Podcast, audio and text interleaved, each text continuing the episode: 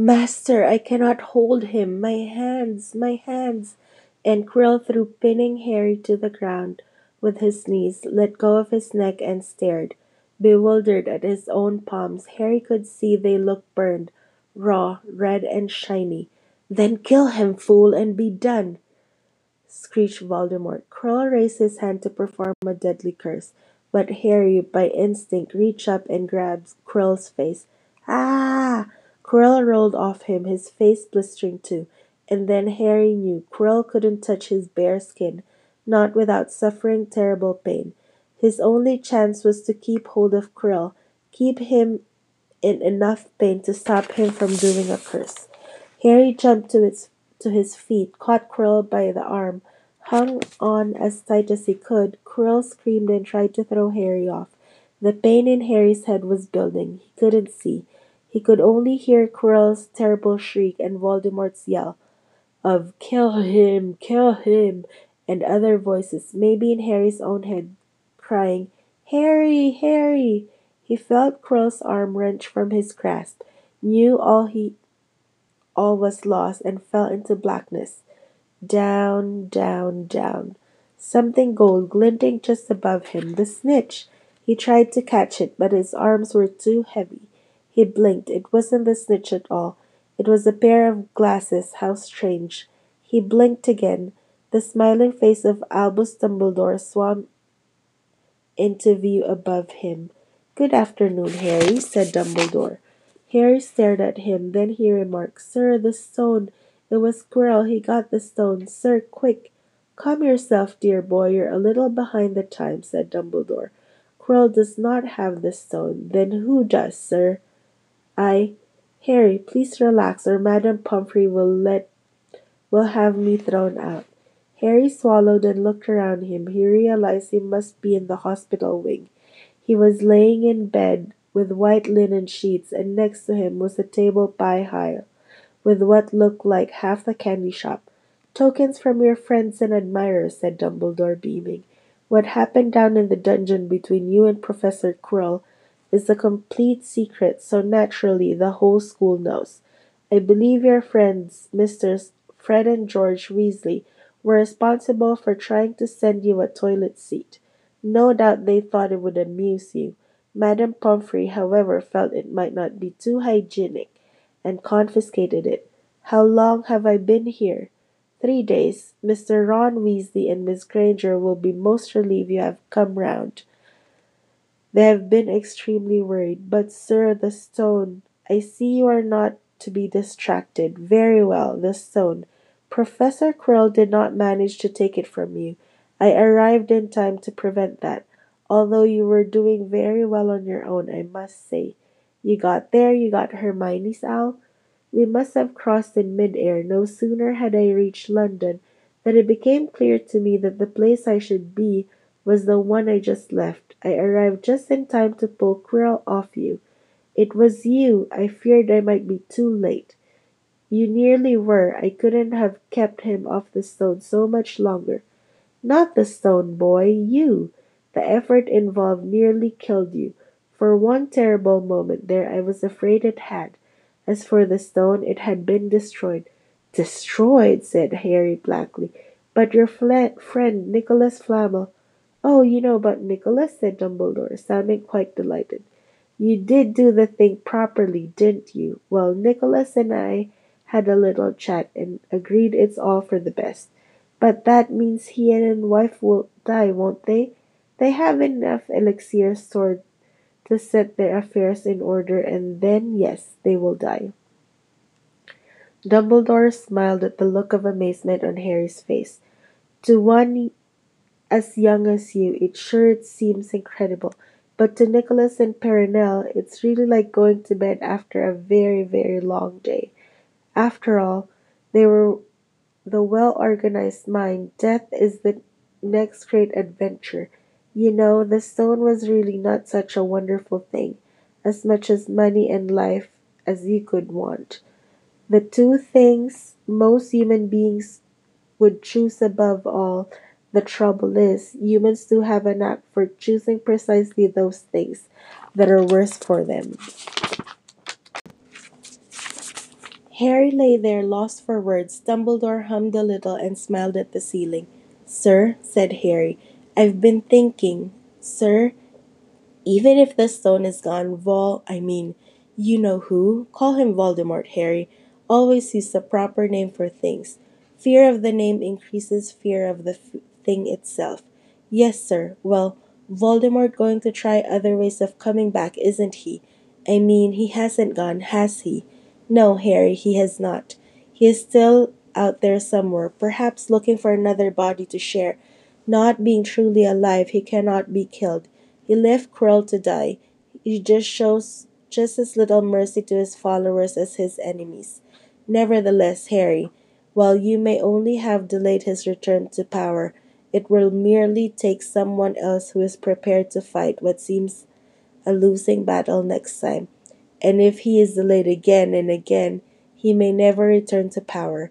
Harry nodded, but stopped quickly, because it made his head hurt. Then he said, Sir, there are some other things I'd like to know if you can tell me. Things I want to know the truth about. The truth, Dumbledore sighed. It's a beautiful and terrible thing, and should therefore be treated with great caution. However, I shall answer your question unless I have a very good reason not to, in which case I beg you'll forgive me. I shall not, of course, lie. Well, Voldemort said that he only killed my mother because she tried to stop from him from killing me. But why would he want to kill me in the first place? Dumbledore sighed very deeply this time. Alas, the first thing I tell you you can the first thing you ask me I cannot tell you. Not today, not now. You will know one day. Put it from your mind for now, Harry. When you are older, I know you hate to hear this. When you are ready, you will know. And Harry knew it would be no good to argue. But why couldn't Quirrell touch me? Your mother died to save you. If there is one thing Voldemort cannot understand, it is love. He didn't realize that love, as powerful as your mother's for you, leaves its own mark, not a scar, no visible sign. To have been loved so deeply, even though the person who loved us is gone, will give us some protection forever. It is in your very skin. Quirrell, full of hatred, greed, ambition, sharing his soul with Voldemort, couldn't touch you for this very reason. It was agony to touch a person marked by something so good. Dumbledore now became very interested in a bird out of the window sill, which gave Harry time to dry his eyes on the sheet. When he had found his voice again, Harry said, "And the invisibility cloak, do you know who sent it to me? Ah, your father happened to leave it in my possession, and I thought you might like it. Dumbledore's eyes twinkled. Useful things. Your father used it mainly for sneaking off the kitchens to steal food when he was here. And there was something else. Fire away. Quirrell, said Snape. Professor Snape, Harry. Yes, him. Quirrell said he hates me because he hated my father. Is it true? Well, they did rather detest each other, not unlike yourself and Mr. Malfoy. And then your father did something Snape could never forgive.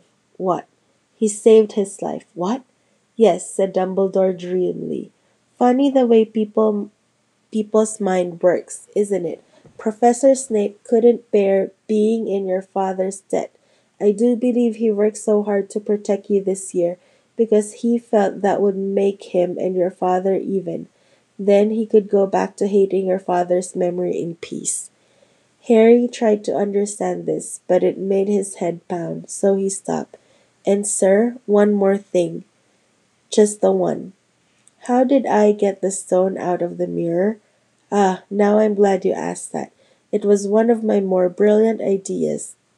And between you and me, that's saying something. You see, only one who wanted to find the stone find it, but not use it, would be able to get it. Otherwise, they'd just see themselves making gold or drinking the elixir of life.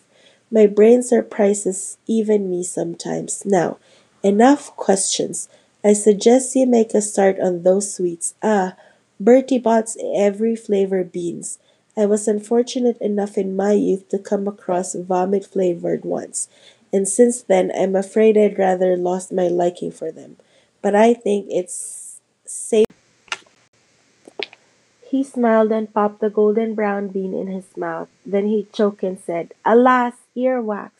Madame Pomfrey, the nurse, was a nice woman, but very strict. Just five minutes, Harry pleaded. Absolutely not. You let Professor Dumbledore in. Well, of course, that was the headmaster. Quite different. You need rest. I am resting. Look, laying down and everything. Oh, go on, Madame Pomfrey. Oh, very well, she said, but five minutes only. And she let Ron, Ron and Hermione in. Harry! Harry looked ready to fling her arms around him again, but Harry was glad she held herself in as his head was still very sore. Oh, Harry, we were sure you were going to.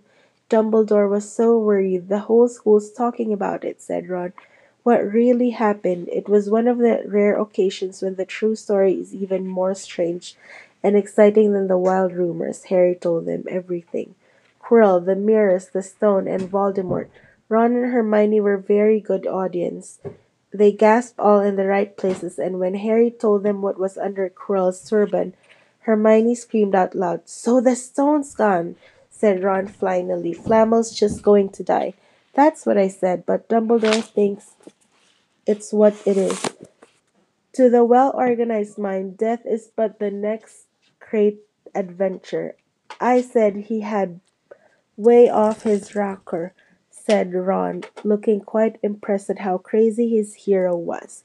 Well, I got back all right, said Hermione. I bought Ron round and took a while, and we were dashing up to the Owlery to contact Dumbledore when we met him in the entrance hall. He already knew. He just said, Harry's gone after him, hasn't he? And hurled off to the third floor. Do you think he meant you to do it? said Ron, sending your father's cloak and everything. Well, Hermione exploded. If he did, I mean to say, that's terrible. You could have been killed. No, it isn't, said Harry thoughtfully.